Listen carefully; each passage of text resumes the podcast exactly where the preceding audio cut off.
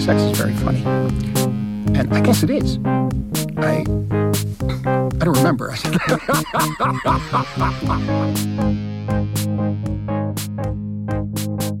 Hello, everybody, and welcome to the Rough Cut Retrospective, episode 156, a podcast that talks about movies, television, pop culture, and today, Scorsese. I'm your host, and I told you last week, I'm not fucking leaving. I'm still here, Carter Sims, and I'm joined, as always, by a man. All his life, he's wanted to be a gangster. It's Jackson Mahurin. Hello. Hey, buddy. How you doing? I'm talking to you. It's great. And I'm so excited. We are talking Scorsese today in honor of some Killers of the Flower Moon that is officially out. Kind of our two for this week. We did a Leo episode for it. And now we're doing some Scorsese.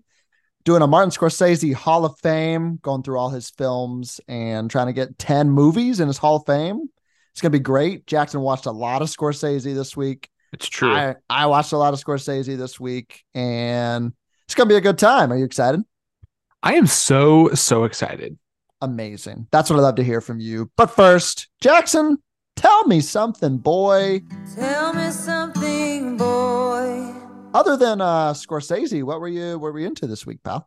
Yeah, so most of my watch time, believe it or not, has been Scorsese movies just because they're really long. So I've been kind of taking some breaks with some of the shows I've been watching that's kind of been releasing weekly. I haven't gotten, I think I'm 2 episodes behind now on Loki, so I've only seen the pilot of that. Oh, I'm behind. Of season 2. Just watched the pilot today, actually. Or not that's pilot, funny. The first episode. But yeah, so yeah, are you liking it, though? Yeah, of the one episode of season 2. Yeah, Kihi Kwan is very fun. I enjoy his presence. Yeah, I literally watched that today. That's funny. Cool. But yeah, I guess I'm behind on that, too. And then I've been watching Gen V as well, which is like the boys' spinoff college euphoria kind of approach to their universe. It's a euphoria vibe?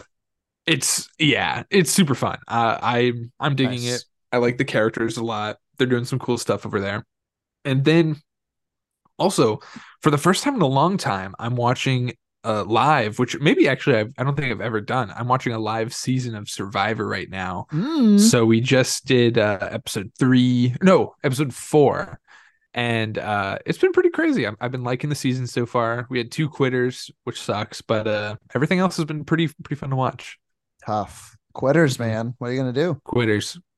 Amazing. I'm kind of also watching now a show live, I guess. It's called Special Forces. I think I talked to you about this like on a game night the other night, where it's like all these like B-list celebrities show up. Yes. And they like train to be in the Special Forces, things like that. I'm on season 2. Season 1 was a fun time, but season 2 has like JoJo Siwa and like Black China. Like the awesome. It's getting really spare parts here of the celebrities we're getting, but it's a lot of fun to see them kind of crack under pressure. You remember Tara Reid? You know that name ring a bell?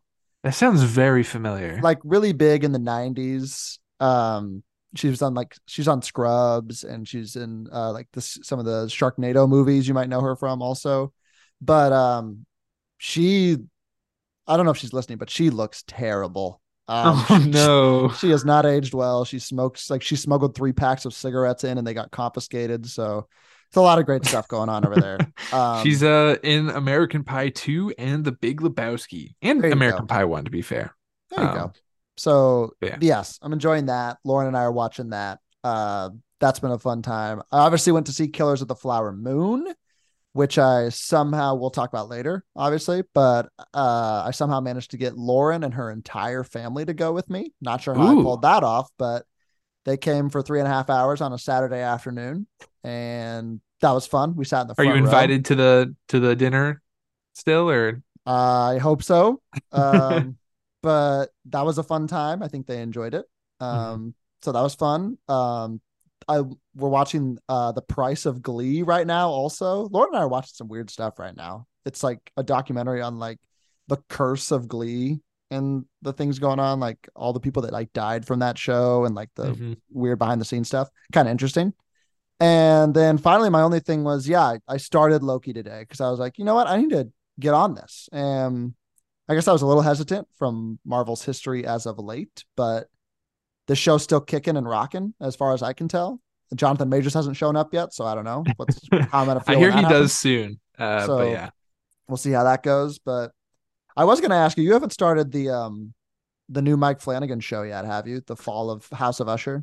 I have not yet. I hear it's pretty good, though. It's like based off of an Edgar Allan Poe poem, which is cool. Yeah, I want to sink my teeth into that at some point before the spooky season's up. So yeah, definitely. I'd like to talk about that soon. So yeah, and then of course I was watching a ton of Scorsese that I hadn't seen yet. So we'll talk about all that in a bit. But should we get into it, buddy? Let's do it. Let's move on to You're Gonna Need a Bigger Boat. You're gonna need a bigger boat. And today we've done Spielberg Hall of Fames. We've done Disney Animated Hall of Fames. Today we're building another Hall of Fame with the films of Martin Scorsese. A little background on Scorsese for those that don't know. I hope you know, or otherwise, why are you listening to this episode? But a major figure in the new Hollywood era in the 60s and 70s. Many accolades, Academy Award, BAFTA Awards, 3 Emmys, a Grammy, 3 Golden Globes, 2 DGA Awards. He had it's funny because he was honored with the Lifetime Achievement Award in 1997 and has still been kicking for like 2 more decades. Needs another one. Hilarious when that happens. Has a Kennedy Center honor, a Cecil B. DeMille Award, BAFTA Fellowship. 5 of his films have been inducted into the National Film Registry by the Library of Congress. Culturally, historically, aesthetically significant films, and quite the man.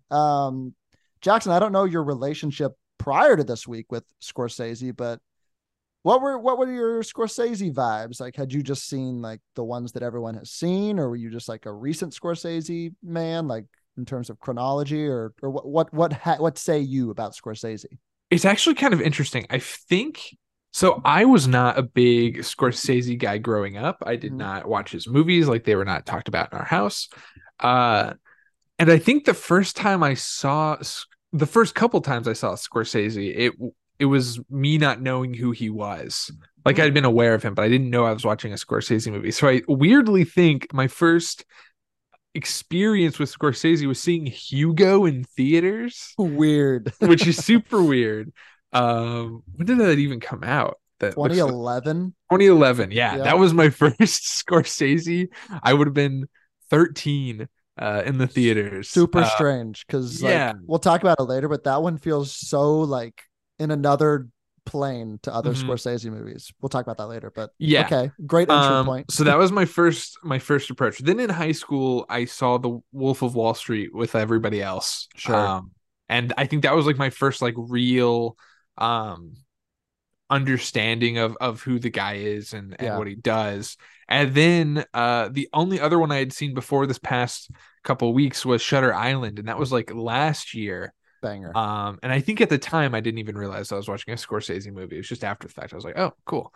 So yeah, I've watched like a bunch more this week. So I am kind of now fully well-rounded in a lot of the stuff.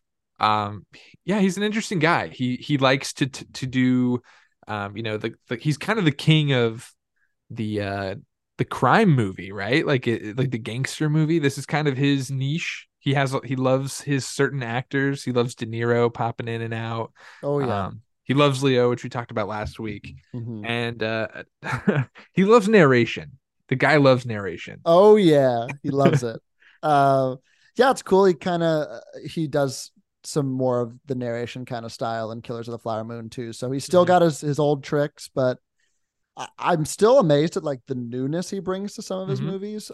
As you said, yeah, he's probably known for like the gangster niche that he's kind of carved out, but like expounding on that, it's kind of like his bag for a little bit. And you can probably tell this from the movies you've seen this week was like masculine posturing men who are like, come off as machismo but are just kind of like failures and like kind of like, I don't know, it deals with the psyche and like the nihilism of like, what is it really to be a man in America, and he's been doing that for 50 years, obviously exploring the crime aspect too. Very politically minded, religiously conscious as well in a lot of his movies. Mm-hmm. That comes to play time and time again as well. And it's weird. It's like his movies have something to say while also being entertaining. I would have been shocked if, like, as a kid, you were talking about Scorsese, because, I mean, if you compare him to, like, another contemporary of his time, like Spielberg, who's making completely different movies, type of movies, like popcorn movies. Scorsese was making entertaining movies, but definitely not popcorn movies by any stretch of the mind. I feel like a lot of people now might know him, sadly, maybe just for like his comments on like superhero movies and Marvel MCU movies. Stuff, which has aged tremendously, I'll say. His comments on that like a couple of years ago.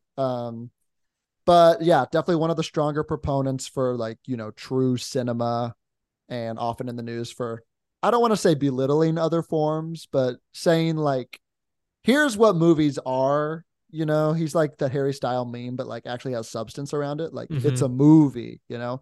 So I think definitely a director who's set the stage for like many working today also is definitely a part of that as well. Like the Coen brothers, Bong Joon-ho, Tarantino, the Safdies, things like that. So and it is so funny. Those like comments kind of resurfacing again around this movie, that of his like new real cinema movie that's getting really good reviews and everyone's really liking, mixed with like nobody really being into like the Marvel Cinematic Universe as much. Like it's definitely on like the downfall. He won and his king. Yeah, he's still standing, baby. Look at him go. And he's still, I mean, when we say still standing, I mean he's still got movies planned. Like he still wants to keep going. He's over 80 years old now. He's in that age range, and he's on TikTok with his daughter. And yeah, those are great too. He like really knows early. I mean, maybe his daughter's helping him out, but he knows how to get in with the zeitgeist of what's going on. And he's definitely been campaigning in light of the SAG strike and everything. So he's been on the campaign trail, kind of rooting for his movie right now. So yeah, he's definitely has a trademark style. Lots of slow-mo, some freeze frames, lots of violence. Definitely freeze frames. I feel like he's like kind of drifted away from like obscene violence and like his later stuff, but like he was super violent in like a lot of his earlier stuff too. I will say Killers is pretty violent at times. Really? Okay. But you're right. I think he's becoming a little more conscious of that and is really trying something new in Killers, I would say. Like it's Scorsese, but it has all the things you love about him, but he also kind of twists what you would expect from him kind of on its head. So he's still got this old dog, still got some new tricks in him, which is really fun. So yeah, as mentioned, we're going to dive into the films of Scorsese as well and kind of talk about each one and see if it belongs in the Hall of Fame, or if it's like, let's not lock this right now, but we'll keep it, you know, on the side, like maybe like a yellow or something, like not a full green, but we'll have a maybe column and then maybe go back and see if we have spots to put it in. But yeah, do you have any other comments on Scorsese before we kind of dig into the meat and potatoes of his filmography? Yeah, I do have one more comment. I guess technically my first exposure to Scorsese was Shark Tale. And I don't love that, but you know, it is what it is. I failed to put that on the list of movies we talk about today, but very crucial that him and Robert De Niro are indeed in Shark Tale. Definitely a comment on that. So that's fun. Maybe you have a greater appreciation for Shark Tale, knowing that it like Scorsese and De Niro and their relationship. I don't know. Who's to say? They definitely homage a Goodfellas bit. So yeah, that's cool, I guess. Boy, do they. And I mean, they're on screen. Like Scorsese also, I guess we should mention, he's kind of has a Hitchcockian way about him. He likes to put himself in his movies every once in a while. He throws himself in there. Taxi Driver is probably the most fun one and most prominent one. But yeah, we'll get to that later. But before we dig into like his narrative features, Jackson, I just want to mention some of the other things that he's done, just like as honorable mentions.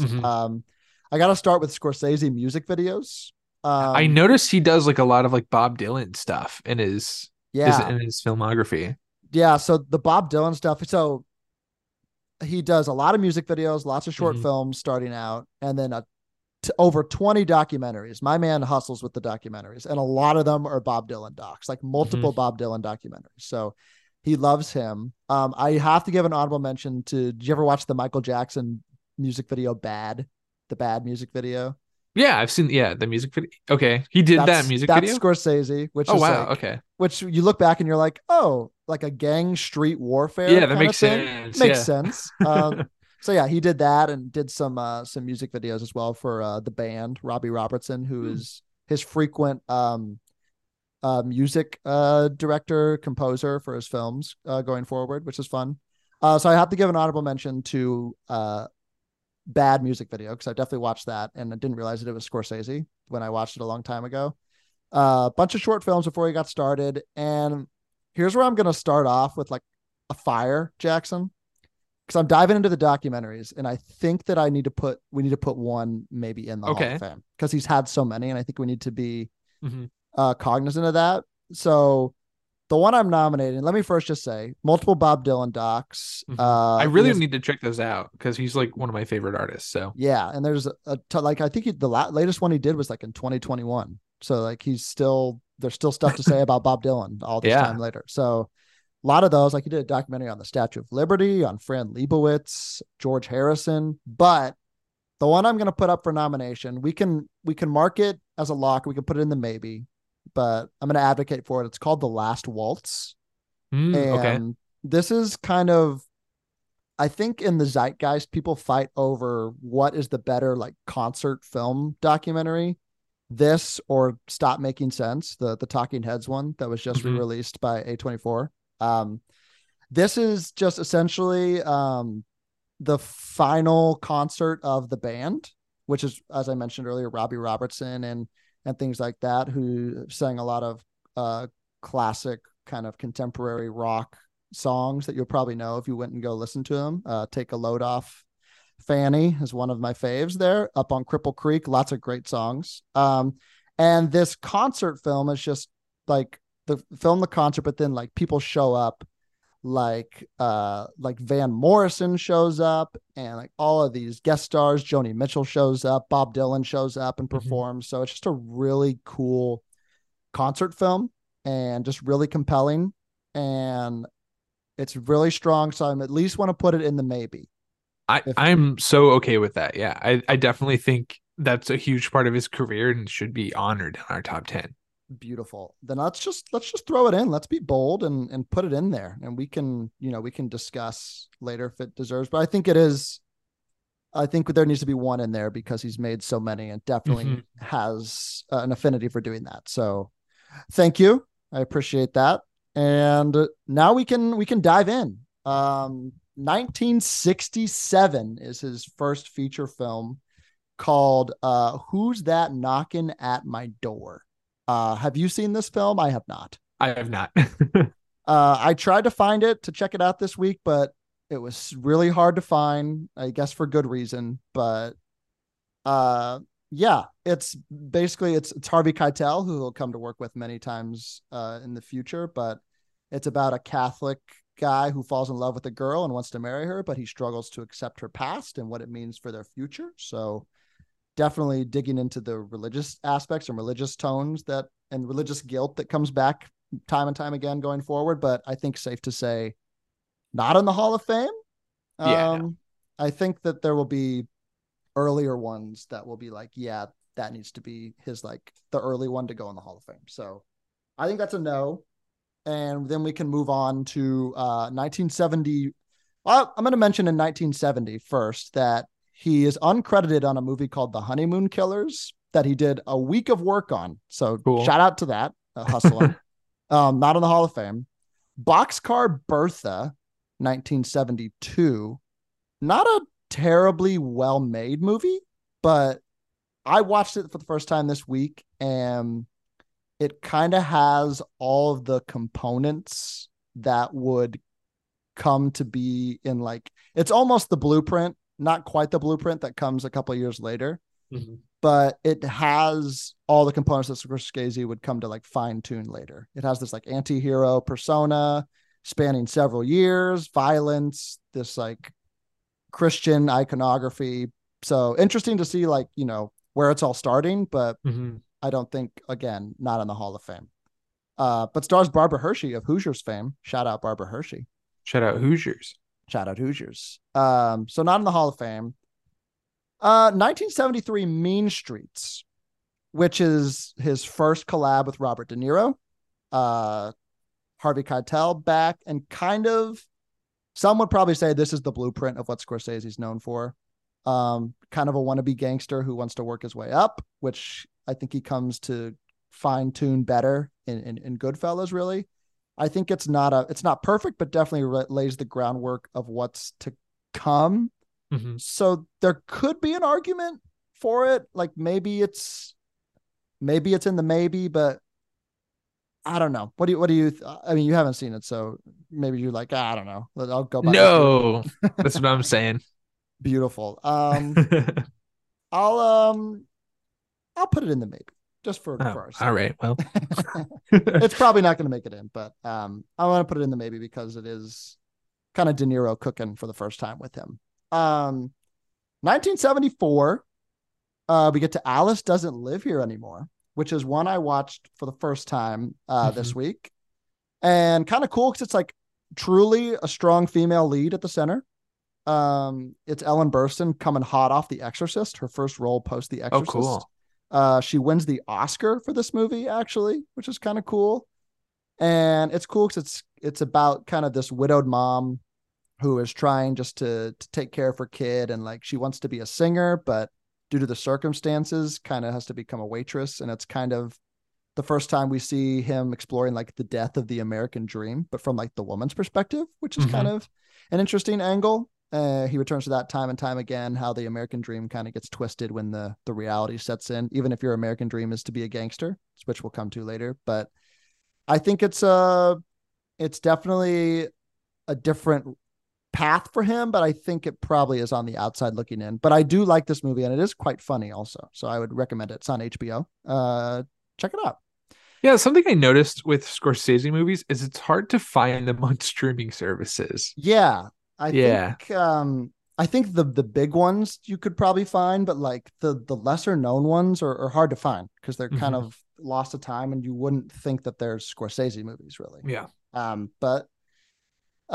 So it just kind of shows that he's more than just kind of the gangster movie, which is probably what people think he is. I think we're going to get into our first territory of another lock, which is Taxi Driver, 1976. You watched this one this week. Today, fresh, yeah. Fresh eyes fresh. On it. What did you feel about it? I definitely see the appeal. I definitely see the inspiration, or just the entire blueprint, I guess, for the Joker movie. Yeah. And for what's to come. Absolutely. Like, he loves a gritty New York. He loves this Irish commentary of, I don't know, just kind of being like this guy and finding yourself. And De Niro's really fun in this. I don't think this is my favorite De Niro performance underneath the Scorsese umbrella per se. And I get why people love it. It's not my favorite. Yeah. People tend to put it in like the number one or number two spot, I feel like, for a lot of his stuff. And I get it. I think 100% think this movie belongs in the top 10, but it's just not my favorite of the movies that I've checked out this week. Yeah, I agree. I hope that people don't see it in a stranger light because of like they have seen Joker first and then they go see Taxi Driver. It's not distracting in the sense of like, I don't know. Like I was able to. This is obviously better than the Joker. Like it's which is a stupid conversation to even have to say. You have to. It is kind of interesting, like coming from. And this is like, you can get this with a ton of stuff. Like Ghost in the Shell is like directly inspired from, Blade Runner. So like, there's some cool inspirations you can get from watching one thing and then checking out the original source and kind of seeing the parallels and where they draw from. And it's basically a complete ripoff of Taxi Driver. So yeah. Yeah, it's definitely something. It's definitely a mixture of another Scorsese movie we'll get to, which will be an interesting conversation, but yeah, I guess this is just like the portrayal of just like the loner on the outskirts of society, which definitely creates or at least popularizes an archetype that would come time and time again later. But I would say this deservedly is in the Hall of Fame, has stood the test of time for sure, and is clearly still inspiring filmmakers today. So Taxi Driver is definitely a lock. A year later, New York, New York, 1977. This was a weird one. I watched this one this week. It's like Scorsese doing like a modern, like a golden age movie musical. Like it's De Niro learns to play the sax for the movie, and it's Liza Minnelli. Okay. And it's like a 2.5 hour long movie. And it takes place around like right when World War II ends. Mm-hmm. And it's essentially the saxophone player De Niro meets this young singer, and they embark on like an odyssey of like strained rocky romance as their careers begin. It's kind of like a Star Is Born kind of vibe. Like their careers begin to like do a long uphill climb, and some are better than others. So we've seen that time and time again. It's interesting because it's like De Niro's take because on a movie musical, because it's like kind of gritty and it's really dark in some places and fun, but I don't think anyone even realizes this exists. But I would say it's not in the Hall of Fame. So sorry to New York, New York. Goodbye. But then we get the fourth collab with De Niro in 1980 with Raging Bull. And you watched this one this week also. I watched this one yesterday. I think this might be my favorite De Niro performance out of all of the Scorsese stuff. Nice. Maybe just favorite De Niro performance. Wins the Oscar for it. So, yeah, he's... Oh, man. It's one of the more compelling sports movies out there. Like, this is a crazy boxing movie. The cinematography and, like, the fight choreography and the camera movement inside the ring. And, oh, man. Like, all that stuff was amazing to watch. I know after the fact that a lot of these characters are based on real people.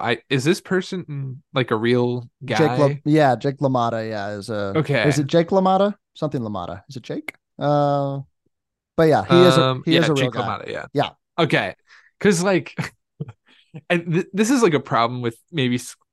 I don't know. I feel like I always have like one major nitpick that's also like not really that big of a deal, but like.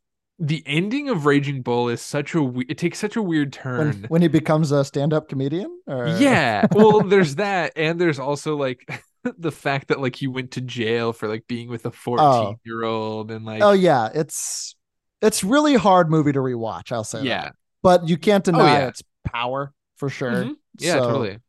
The motif of like this guy who was called an animal his entire life is thrown into jail. And I think that's really cool. If you want to end it like that, that makes sense. I think it's really weird that like we then see him outside of jail as like this comedian who's back again, kind of. And like, just, I don't know. It's very odd. I guess he's not really back. He's like in like a really shitty bar, but, and then like the reunion with his brother and stuff like that too. I don't know. This is also my favorite Joe Pesci performance. I think he is so good and he is good in this. Yeah, he's really fun, and he plays such a psychopath in like the other ones. It's nice to see him a little more level-headed. Like this, like the voice of reason in the movie, which is cool.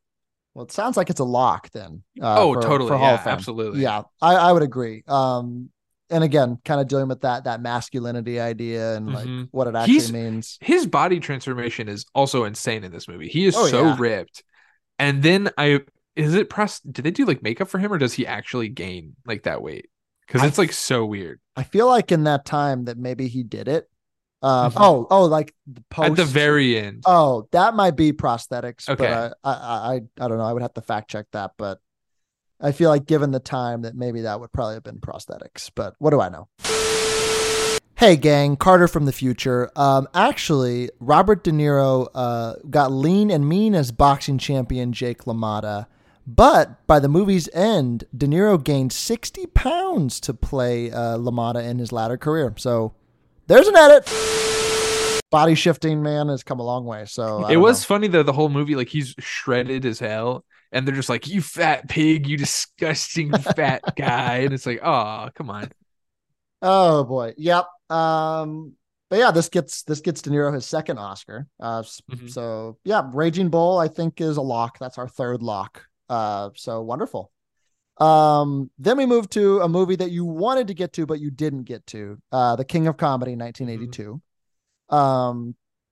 This is the other movie that kind of gets the Joker comparisons, kind of a mix of the two. And I hate that I keep bringing that up because I need to get that out of my vernacular because like, just accept that the movie is good on its own and don't associate it with Joker. But, this is wonderful. This is one of my sneaky favorites. The De Niro is just like tremendous. And obviously the movie had really, I think, tremendous foresight on, you know, what our society and what our idea of celebrity would become. Mm-hmm. I guess I should mention it's about this aspiring comic with an all-time movie character name, Rupert Pupkin. Tremendous.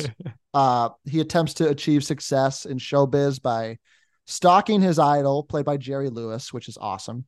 And he like stalks this late night talk show host who kind of craves his own privacy. And then I don't want to spoil the movie, but it's interesting the comparisons to Joker, because Joker kind of gets his shot and he's like, he sucks at it, but it's really interesting because in The King of Comedy, Rupert's like actually kind of good when he gets to the peak. Yeah. Which is definitely a shift in the narrative. I guess a narrative on like even 40 years later, how quote easy it could be to become a viral sensation. Mm-hmm. I just had a lot of foresight then and is really prescient now. So this is a fun one. I'd like to at least consider it as a maybe. Sure. Yeah. Because it's just a lot of fun, kind of Scorsese doing like comedy in a sense. But there's another comedy, the next movie actually, which I also want to put in as a maybe. But King of Comedy, I'm putting in the maybes for now. And then in 1985 was a movie that I watched for the first time this week called After Hours. Mm-hmm. And this is so fun. It's like a one crazy night, anxiety, adrenaline rush of like absolutely ridiculous proportions. And it's about this guy, Griffin Dunn is the star. It's like a full ensemble, not really any names you would know. Cheech and Chong are in this, which is fun. It's just like this word processor has the worst night and he agrees to visit a girl in a Soho apartment that he met that evening at a coffee shop, and things just transpire in such crazy extent. If for the Ted Lasso fans out there, there's a Coach Beard episode where it's like a bottle episode where he does on crazy shenanigans. And this is the homage to After Hours. Mm-hmm. So this one is really fun and really different, really dark comedy. And you can tell like now when you see these movies and you look at like what the Safdie brothers are doing, for example, you can tell the clear inspiration is here. Yeah. So I would like to put this in the maybes as well. For sure. Yeah. I don't feel confident in locking any of these kind of lesser known ones yet, but I want to put it in the maybes for sure. So next is an interesting one, 1986, The Color of Money, which is a sequel to The Hustler that happened like 20 years prior, which is like weird. Paul Newman playing this pool shark, this hustler. And he's working with Tom Cruise. He's working with Paul Newman. He gets Paul Newman as Oscar. And really cool, like another, if you count pool as a sports movie, another sports movie. There's some really cool billiard shots and like really cool, like you can tell that Tom Cruise did like in a one take, like make all these pool balls and and his hair is ridiculous in this movie. It's awesome. It's a really fun one. And again, kind of the idea of a guy who was like at the top of his game and is like a loser. Like Paul Newman's character is like grappling with the fact that he's like a failed pool player, and this hotshot Tom Cruise kid is like trying to upend him. So it's a really cool movie. I like it a lot. I'm going to put a lot of maybes in, Jackson, just so you know. That's fine. But Color Money, I think, is worth a conversation if we get down the line, but a really fun movie. So, and you know my love for Paul Newman, so Color of Money. One that I think can be firmly in the know is 1988, Last Temptation of Christ. Okay. It's like, I don't know, Willem Dafoe is Jesus, which is awesome. That's insane. I love that. Which is just tremendous. Harvey Keitel is Judas, which is quite a decision.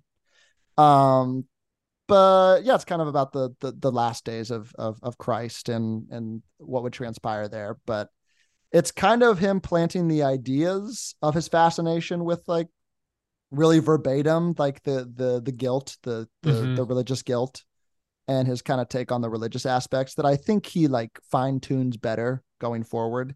And I think he actually wants to make another movie about Jesus. I've heard that rumor, so we'll see if that happens again. I don't know, but I think this one's probably a no.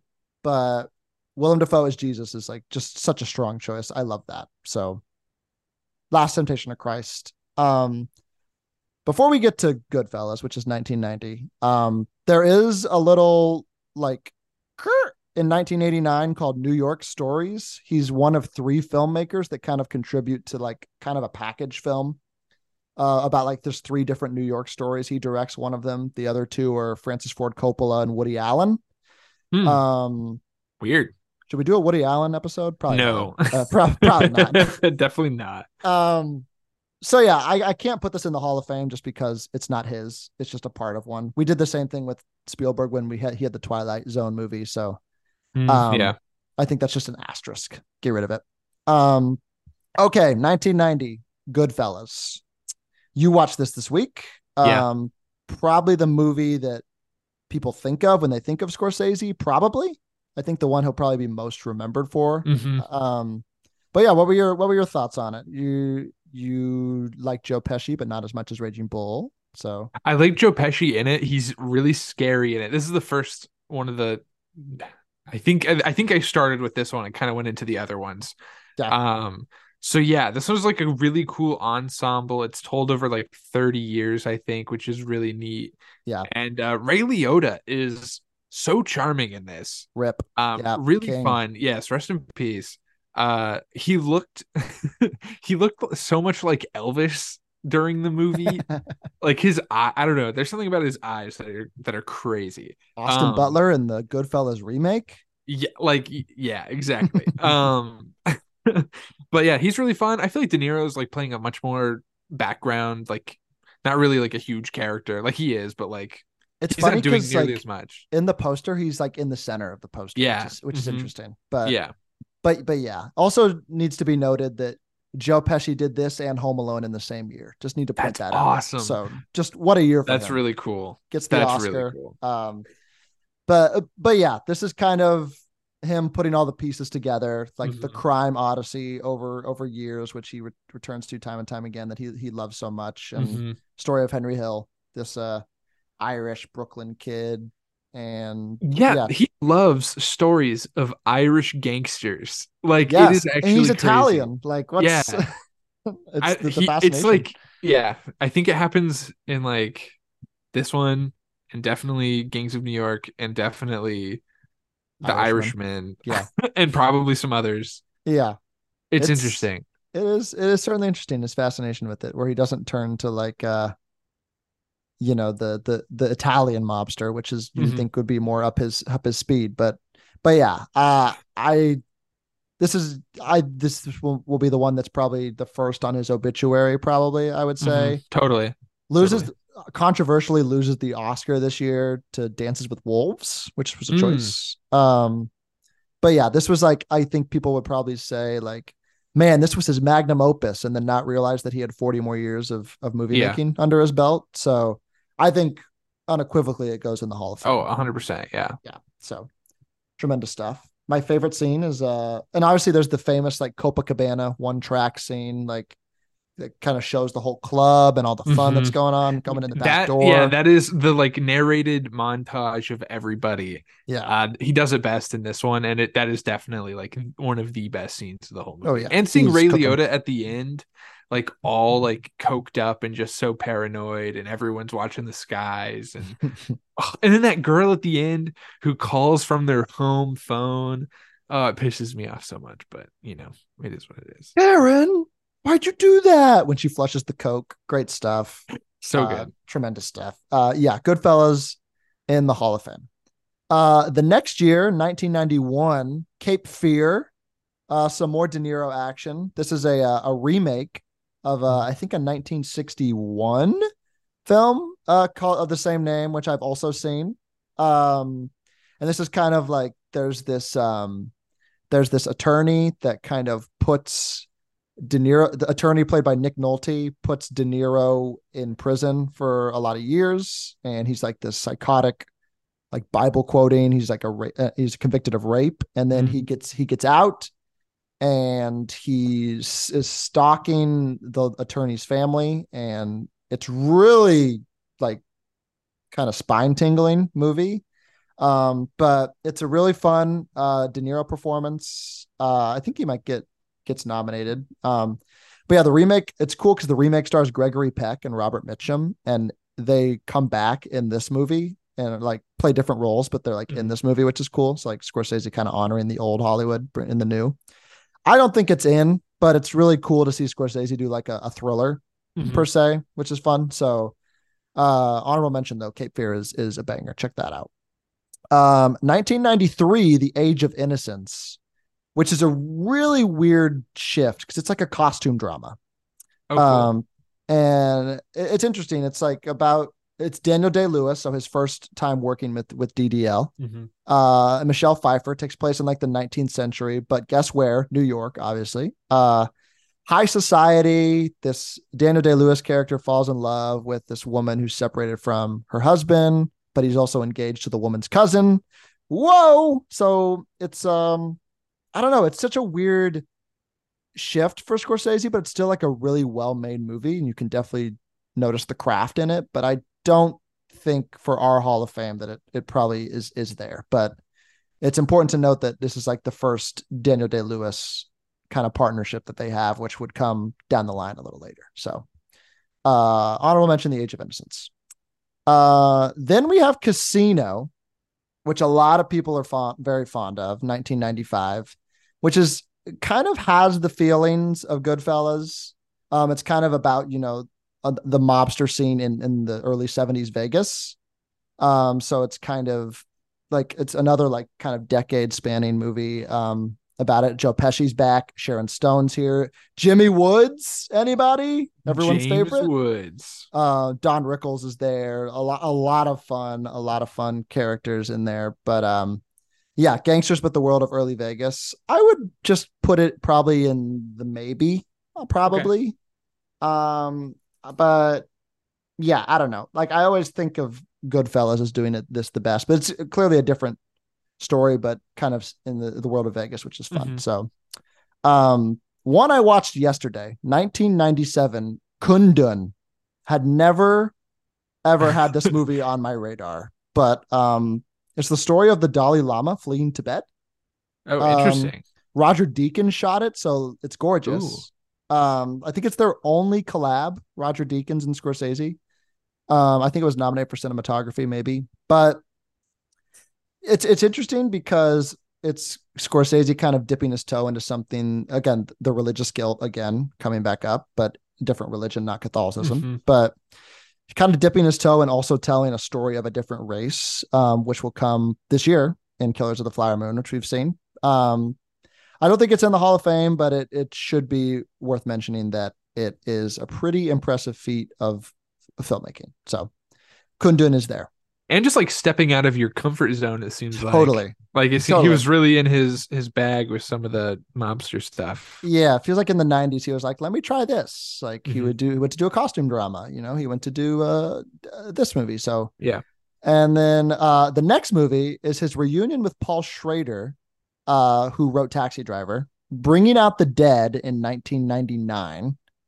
And this one is really weird. Nick Cage is in this? It's Nick Cage. That's why it's weird. It's this cast is crazy. It's a Patricia really Arquette, fun. John Goodman, V. Williams. What? That's Tom cool. Sizemore. Like it's a really cool ensemble, and it's like kind of a one crazy night, but I think it's technically like two or three days. It's just about Nicolas Cage plays this ambulance driver, and he's really burnt out, and he gets like visions and existential crises about like failing to save people. How do we he's brings people back from the dead, but like what right do I have to bring these people back from the dead? It's like it's interesting. He like is trying to get he tries to get fired, like he calls in sick and all these things. He like but he like cannot quit the job on his own, and it's like this it's really interesting. I wouldn't say it's a Hall of Fame worthy, but definitely of note to say that it's his reunion with Paul Schrader, which is a fun reunion. So then we're kind of into maybe movies that more people would at least know about.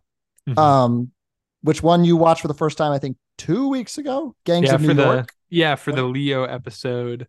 2002. Super weird.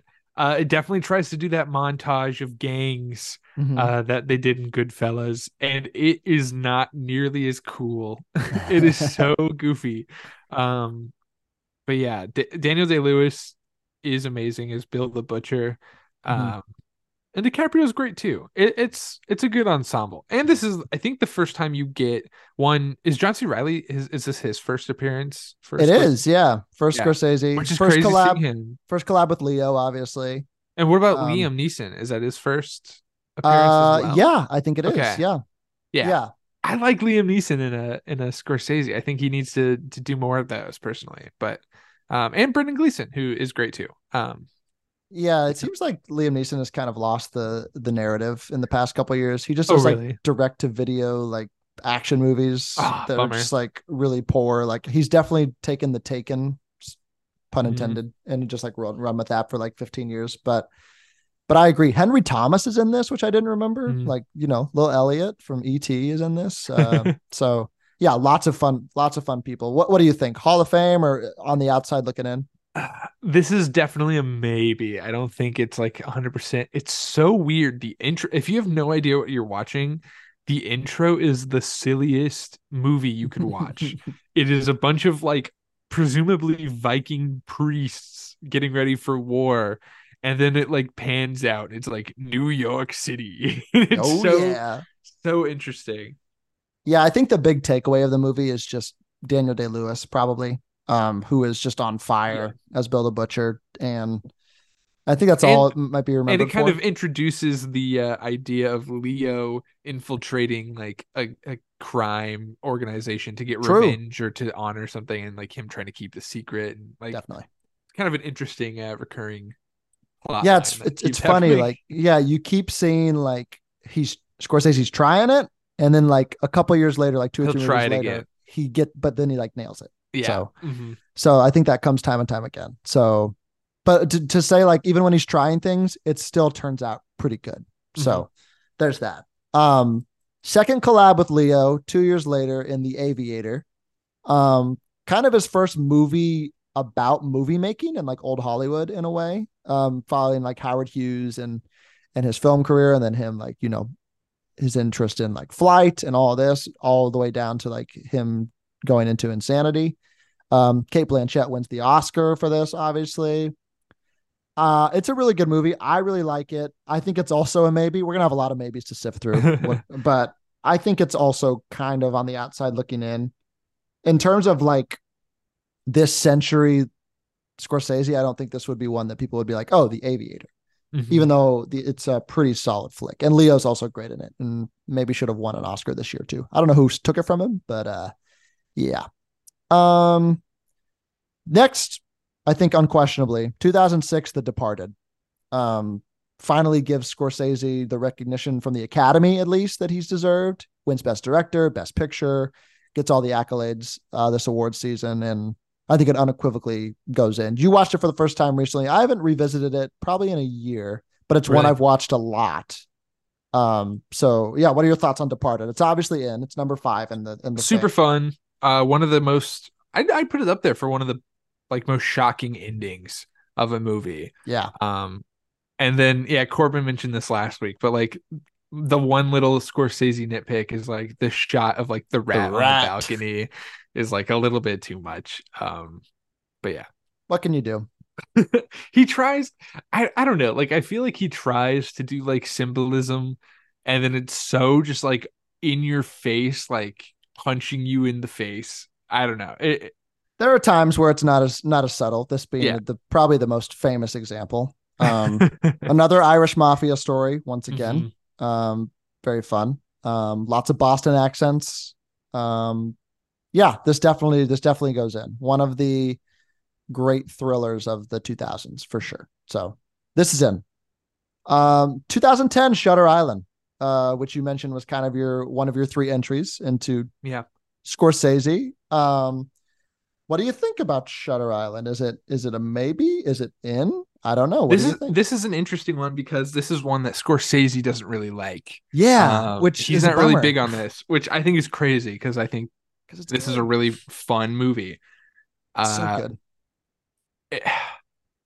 And it's definitely more of like a psychological thriller kind of genre for him, which is kind of he does thrillers, I guess, like through the crime genre and stuff, but like this is like a little bit different. And this is like noir too. Yeah. Like yeah. So, but yeah, I hate that he's like maybe I would have skipped that one. Like, oh man. And it's interesting because it's like, how you said like the noir, like he'll try something in a movie before and then knock it out. I feel like if Shutter Island and The Departed were switched, that would make a lot more sense to me.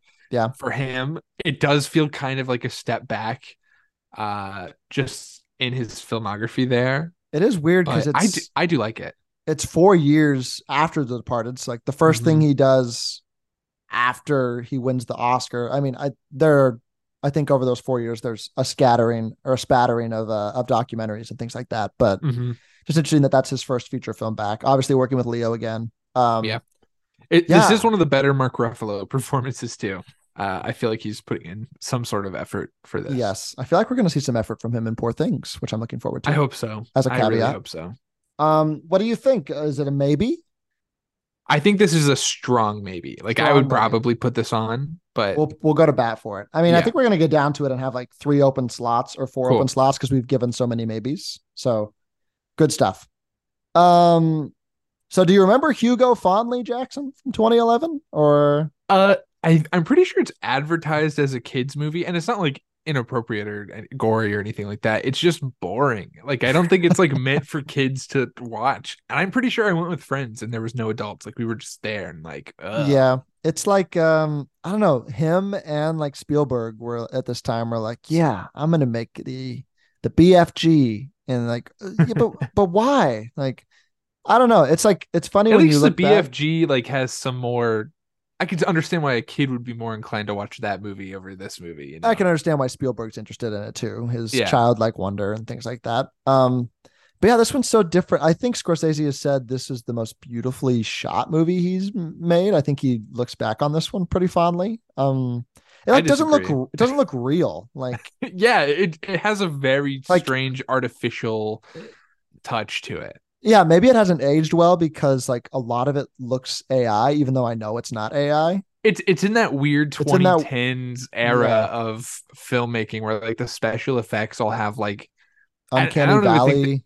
It's because not even like, but like the same feel. I don't know. It feels very dated for sure. Yeah. Like it's a style that you don't really see past this part of the 2010s. But it's weird, like he's Sacha Baron Cohen, Asa Butterfield, like Ben Kingsley, like really weird. But yeah, it just looks different than anything he ever has done since. So it was definitely a curveball. But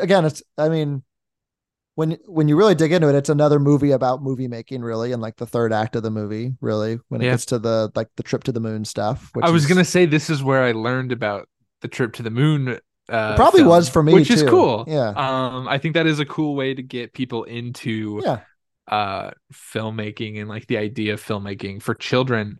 Yeah, but also at the time, I don't think I was like, "Oh, this is a real thing that like they incorporated into the movie." Like, I don't know if I knew that or if I just thought like, "Oh, they made this movie for Hugo to put in." Yeah, I mean, yeah. We've come a long way, haven't we? Yeah. Maybe I need to rewatch this because maybe I do too. I was 13, to be fair, but I don't remember loving it. I don't think I've seen. I maybe watched it in like COVID, so I don't know. It's just like it looks really not of this world, where like most of his movies are kind of pretty down or grounded, like in reality, which is why I think it was just kind of a leap for me. But yeah, I think it's going to be a no for us, which is fine. 2013. The Wolf of Wall Street. This feels crazy like back to back, by the way. Like going from Hugo to Wolf of Wall Street is pretty insane. I feel like again, another comedy, hilarious film, but another film. I mean, you'll find this a lot with Scorsese movies that the film bros will tag on and take the wrong messages from. mm-hmm. which is maybe the power of Scorsese to begin with. I don't know that, like, he's trying to tell you one thing, but people misinterpret it as another, mm-hmm. but I don't know, but Leo's best performance, I think, of his career. Oh yeah, absolutely. Yeah. I think it's probably in, if I was making the Hall of Fame. Do you think this ranks for the character, right, of Jordan Belfort? Uh-huh. Is this like higher or lower of like a worse, like, do people like gravitate towards him more than Travis Bickle? And Taxi Driver. Yeah. I think just because it's more modern, and I think more attainable and a more public facing persona, that we hear more about people that want to be Jordan Belfort. I think the people mm-hmm. that want to be Travis Bickle, you don't hear a lot about, perhaps. Because maybe, that's fair. Because maybe the modern audiences aren't going towards him; they're going towards the Joker instead, just because it's more contemporary. I think so. Totally, they're watching Taxi Driver and they're like, "What? They took this from the Joker?" Like, okay, God. Yeah, I feel like Jordan Belfort. I mean, there's a song about him, and I think he's just still in the zeitgeist, and people still, in the Wall Street nature of things, still look to him as kind of a beacon. But yeah. I think it's in Wolf of Wall Street. The real guy sucks. He's into NFTs and he's a loser. Yeah. Yeah. Leo, cool guy. I don't know about that. Oof. Anywho, it's funny because Leo always chooses to play like these broken, fragile men who are forward-facing strong men. Fun stuff. That's definitely something to break down with this therapist. Unpack. I hope his therapist is older than 25 and a man. Okay. You watched this right before we got on. I have not heard your thoughts or read your thoughts about it. Silence 2016. What were your thoughts on this movie? This is so good. Yes. This movie is awesome. Yes. It's the only Scorsese movie I gave a 5 stars to. Let's go. And there are two moments that I do think are kind of ridiculous. Sure. One being where, first of all, I do want to say this is his best performance. Andrew Garfield is amazing in this movie. He carries the movie. And he's so good in this. Puts the movie on his shoulders for like 3 hours. It's crazy. Yeah. Oh, it's insane. Yeah. The scene of him like in the river, like drinking the water, and then like his face in the water merges with like a phone. Of Jesus Christ, little Mufasa, so insane. It is so bad, but the whole movie is so good that like I'm okay with that one part. And then there's like another part, and I need to think on this more because I literally just finished it. Mm-hmm. The moment where he has to denounce his religion mm-hmm. to save these people, which is a beautiful moment, and I think no matter what your religion is, I think you can be really moved by that, moved by this movie, totally. Especially because they really, really put in the work to show like the long and painful road that took to this moment. Totally. And yeah, like I'm not like a super religious guy, but like the way that this movie is written, like it's so easy to empathize and be put into their shoes and stuff. Totally. But right before he's about to step, it goes completely silent. I thought that was really cool. Mm-hmm. And Sound then design. Like the voice of God is like spoken to him. And I don't know if I like that or hate that. I think I'm more towards the hate that, which kind of sucks. I don't know. So this is like kind of a passion project of Scorsese. Mm-hmm. I would definitely describe as it didn't get like the big theatrical push per se in 2016. I guess we haven't even mentioned. It's about these two Jesuit priests, Andrew Garfield and Adam Driver, killer combo. Skinny Adam Driver too. That dude is skinny Adam Driver. Yeah. They travel to Japan, which is like I don't know the age range, but like it's like the 1640s, through the 50s, where like Catholicism is banned throughout mm-hmm. Japan, and they're just trying to go and find the Liam Neeson character, mm-hmm. kind of this priest, that is kind of train them in the priesthood. It's just a gorgeous movie. Again, I mean, he's like, we talked about Last Temptation of Christ and Kundun. And like, I think this is where everything is firing on all cylinders in terms of the religious guilt. Mm-hmm. Definitely feel it. And it's just such a beautiful movie. And like you said, like, I'm not a terribly religious person either, but you walk away from this movie and you're like, maybe I should try that out. I don't know. It's just like, it's such a character-driven story in a way that his, because like all of his other character-driven stories are about like these awful, terrible people. And this is about a guy who's just broken over time. Yeah. And there, it's just, but like in like a different way that I find to be way more interesting to watch. And also, I do think this movie is the most beautifully shot movie out of his entire filmography. It is so beautiful. And granted, like whenever you're filming in, you know, a feudal Japan versus like if that's like your setting, obviously it's gonna be a little more cinematic than like grimy the streets of New York. I loved this movie. I thought it was so good. Yeah, just the pretty dark movie, but also so full of hope. Like the crumbling emptiness felt when you just no answers given, and the ending is so bleak, but also so hopeful in a way too. Yeah, that is kind of nice. Yeah, it's good stuff. I mean, I need to go rewatch it, but it's really good. It's long, like, but it's great. But I think that's also a good testament to Killers of the Flower Moon too. Like just because these movies are long doesn't mean that it should be a barrier to entry for you to go see them. Just another caveat for my boy Marty. All that said, Jackson, Hall of Fame.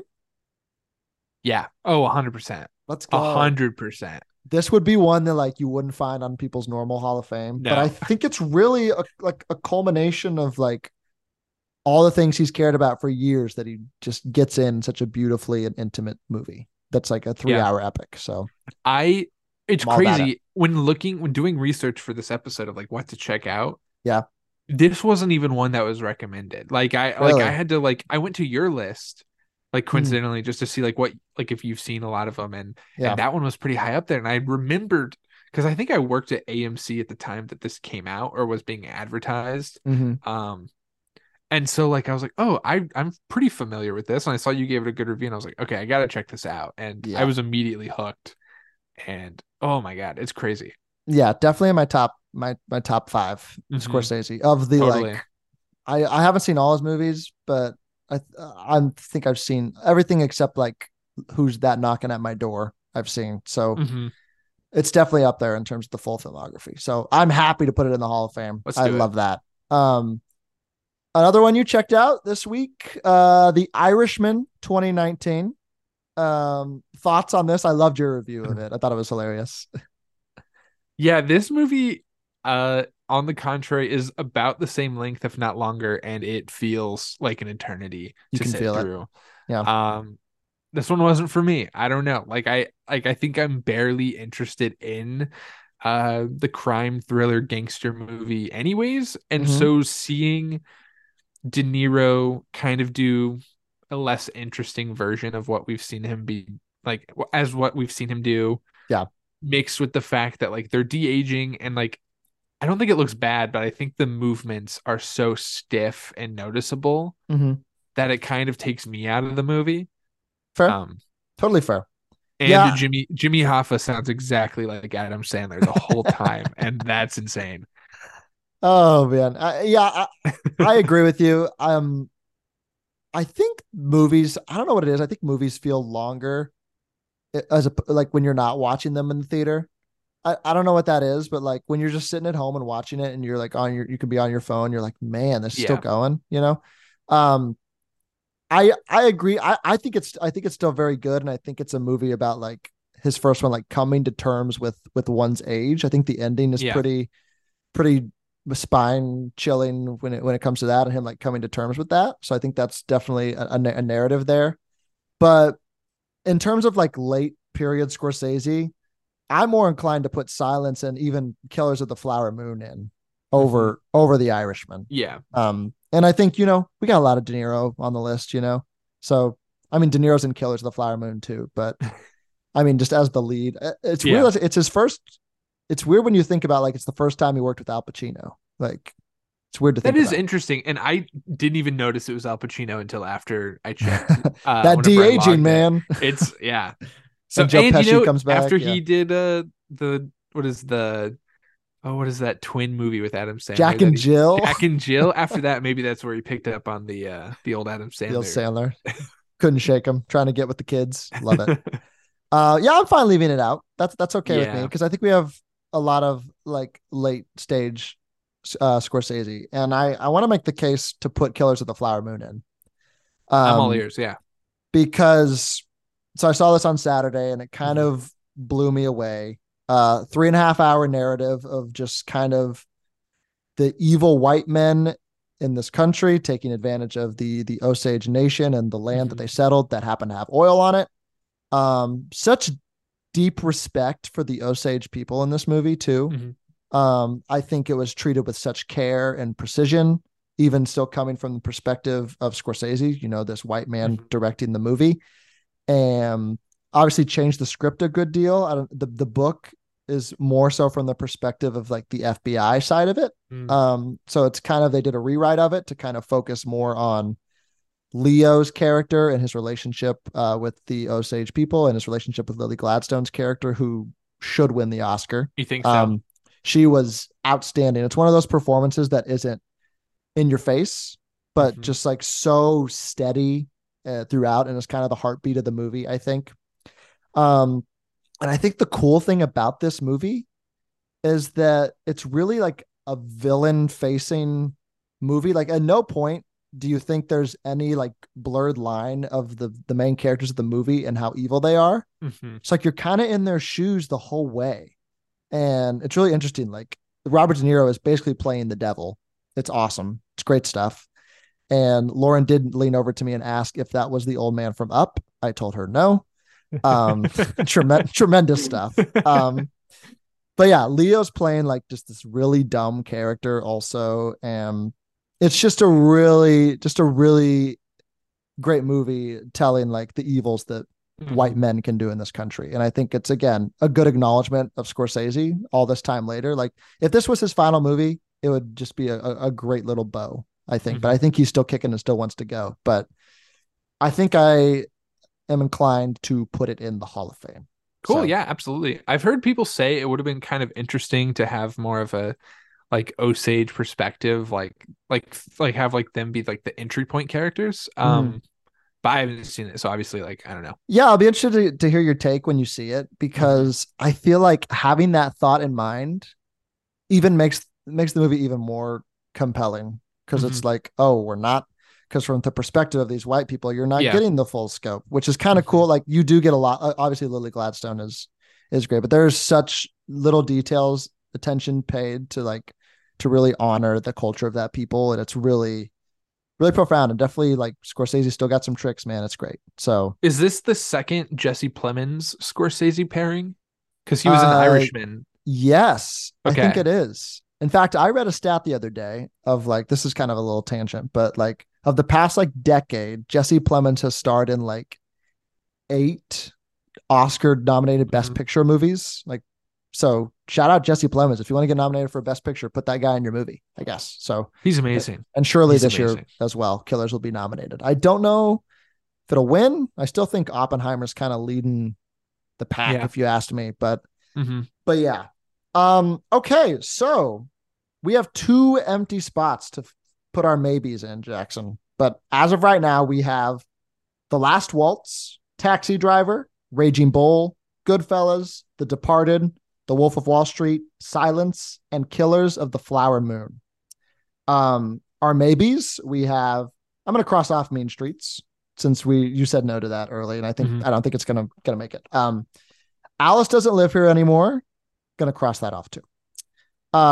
King of Comedy, After Hours, Color of Money, Casino, Gangs of New York, The Aviator, and Shutter Island. 2 spots to fill. 1, 2, 3, 4, 5, 6, 7 maybes. I definitely like your pitch for After Hours makes me really want to watch it. It's like really bad. It's a lot of fun. I'm gonna cross off Gangs of New York. And I'm also going to cross off Casino, because I think it's iterative of what we have in already, if we're going to try to create a good Hall of Fame. I'm also going to cross off the Aviator, I think. Yeah, I'm going to do that. And The Color of Money, I'm also going to cross off, which leaves us with King of Comedy, After Hours, and Shutter Island. 3 movies. And we can only pick 2? For 2. And then, you know, what's probably going to happen, this happened with Spielberg. We'll put a drinking fountain in the Hall of Fame, the honorary The Honorary Adventures of Tintin Drinking Fountain. So what do you think? I'm happy to put After Hours in. So fun. Such a fun movie. I feel like, is After Hours like the black sheep, or is Shutter Island the black sheep? I don't know. So are we saying that King of Comedy probably deserves a spot in there? If we're talking black sheep. Do you think the King of Comedy is the better out of those three movies? Man, that is so tough because they're both kind of like right in the same level in my brain. Mm-hmm. King of Comedy and After Hours are pretty. I mean, in terms of what they're doing, I think we need one or the other. If I have to pick, I think if you're doing, I'm leaning After Hours just because I feel like that is something I've always seen around too, like through Letterboxd, and people seem to really like it. Yeah. Yeah, let's I'm leaning towards that. And then you want our black sheep to be Shutter Island. Is our black sheep Silence? Should I float that out there? Yes, but that's like objectively, I think, the best movie out of his stuff. Which is obviously super biased, but what can you do? But yeah. Okay, I'm happy to put Shutter Island on there. Yeah. Okay. Wonderful. Silence is the black sheep, though, for sure. For sure. I think. Yeah. I just think Shutter Island is one that has just like stood the. Mm-hmm. I think it deserves to be in the Hall of Fame just because Scorsese's like, yeah, no, whatever. Like even his whatevers are Hall of Fame worthy. So I think that's a good. There, I twisted the narrative to make it not a black sheep. How about that? There we go.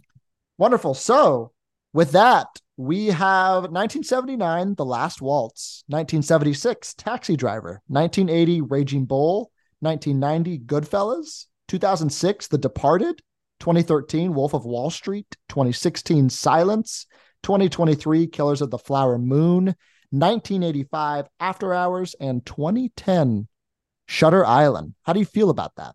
Feel good? I'm feeling great about that. I think that's a great list.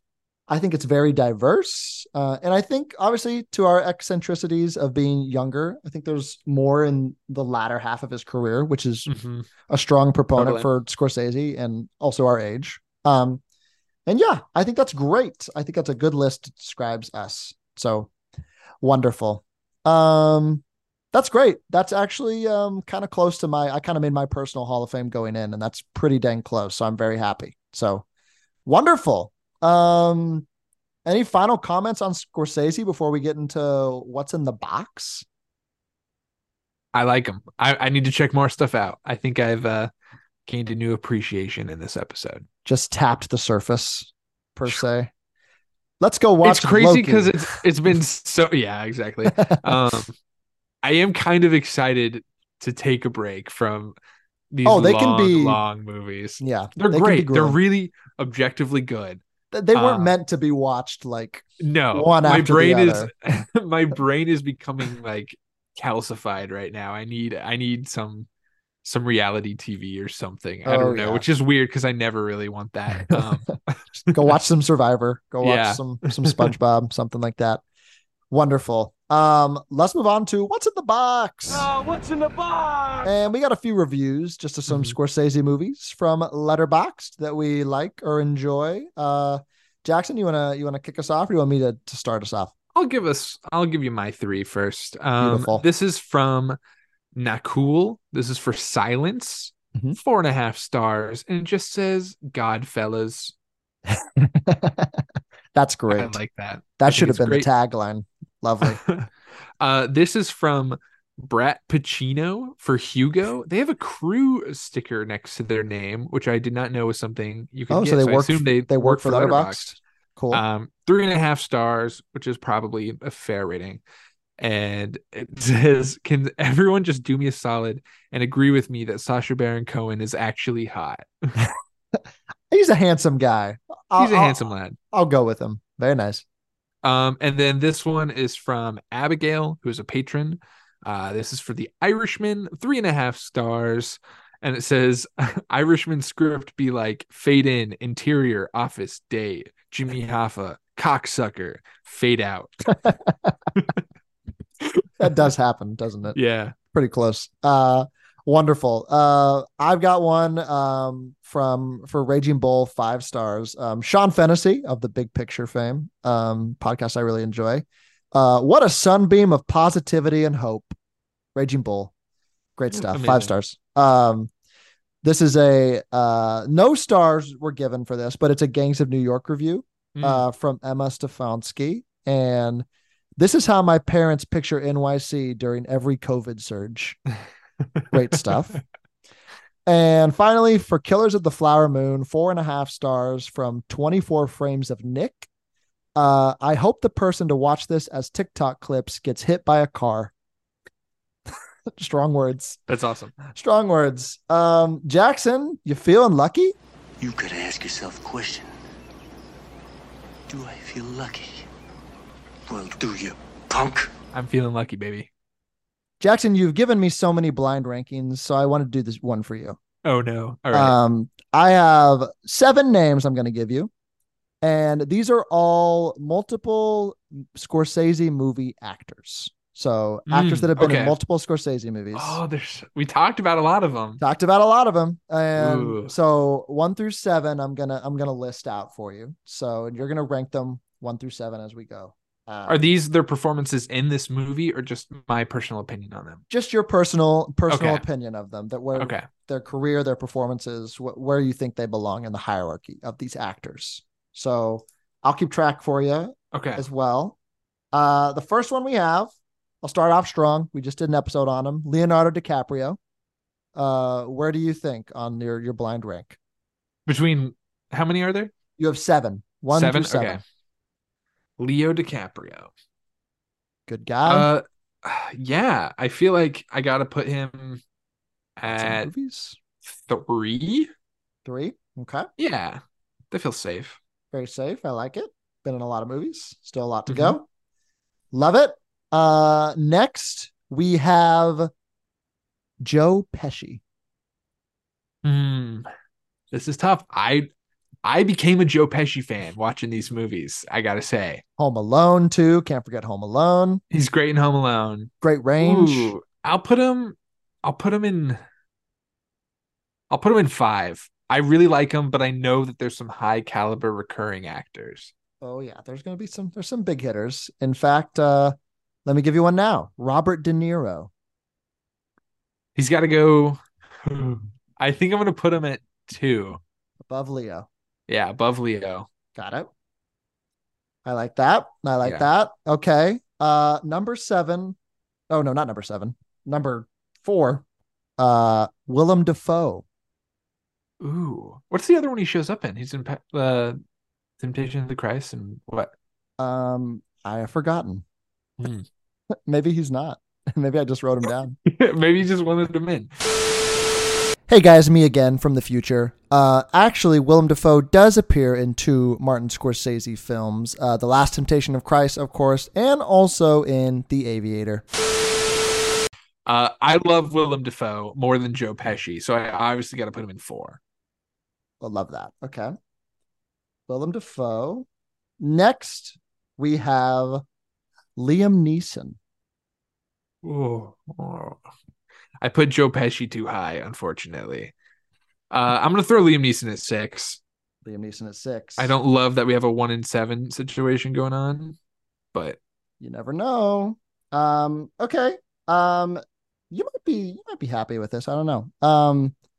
Next, Daniel Day-Lewis. I think I know what you're doing to me, you bastard, and I don't love this. Because I feel like, if I had to guess, I feel like Jesse Plemons is the other guy who's coming next, and I love Jesse Plemons, but Daniel Day-Lewis has to go 1 in this scenario, so I'm going to put him at 1. I can't put him at 7, so yeah. Yeah, that seems right. Number 7, I think you did this right, Jackson. John C. Reilly. Oh, thank God. Okay. Whew. So John C. Reilly. I'm glad I didn't. I love the guy too. He's in The Lobster, and he's amazing. He's really weird in Gangs of New York. Yes. Great in Step Brothers. Yes. Yeah, I'm good with him being at 7. Tremendous. I like this. Apologies to Willem Dafoe, who should be in more Scorsese movies. True. But we have your number one, Daniel Day-Lewis. Number two, Robert De Niro. Number three, Leonardo DiCaprio. Number four, Willem Dafoe. Number five, Joe Pesci. Number six, Liam Neeson. And number seven, John C. Reilly. That feels pretty good. Yeah? I think that's pretty good. Beautiful stuff. See, you do blind rankings way better than I do. Good job. That's true. This is very true. Fender number one. I'm going to go rewatch Robots. Wonderful. I'll do a quick fantasy movie update, and then we'll get out of here. So this week was a lot of Scorsese, still some Swifties, and some Dawn of the Nugget action also. Jeffson first builds his first place lead. Chicken Run Dawn of the Nugget premiered at the British Film Festival, I think. Got some positive reviews. Brian rocketed into second off the back of the Swifties. Eras 2 are still going strong. But I didn't realize that it's only like in theaters on the weekends, which is... Yeah, it's got a weird release kind of thing. So that dropped David to third place and Carter to fourth place. But Killers of the Flower Moon obviously came out this week, so I might bump back above David at the next update. Who's to say? The rest of the field kind of remains the same. Cody's in fifth, Jackson's in sixth, Matt in seventh, and Corbin in eighth. No new releases on the docket this weekend, unfortunately, so not a lot of movement will go on in that regard. And the writer strike delayed the bike riders this past week, so I don't know if movies are safe yet still for the actor strike is still on. The writer strike obviously ended, but yeah, this movie was slated for like a November, December release, I think. So I don't know what's safe still. So a few of you guys drafted that movie for the Oscar nom challenge too, that we did over at Cat Podcast. Yeah, I did. That's going to hurt me. Yeah. I think Cody did also. Yeah, I think so. So that hurts. Hopefully nothing else gets delayed. I'm praying because there's a lot of movies coming out that I really want to see. So we'll see what goes on there, but yeah. And with that, Jackson, we're done. Next week, we're covering back to RCR Top 100. We're going, we need some family friendly stuff in our lives after covering a lot of Scorsese. So we're going to do Inside Out next week. Woo-hoo. So get in the Disney grind and the Pixar world. And yes, going to be a good one. Feel good. We'll cry. Bing bong. Wonderful. Jackson, where can the people follow us on Instagram and TikTok? They can follow us on Instagram and TikTok at roughcut_pod. Oh, yeah. And follow us on Twitter/X for as long as we have it until we have to pay for it. We will not be on when we have to pay for it. I'll say that. At roughcut_co. And, you know, when that dies, just follow us on Instagram and TikTok. We'll still be posting. So wonderful stuff. Thank you for listening. As always, shout out to Film Yap once again.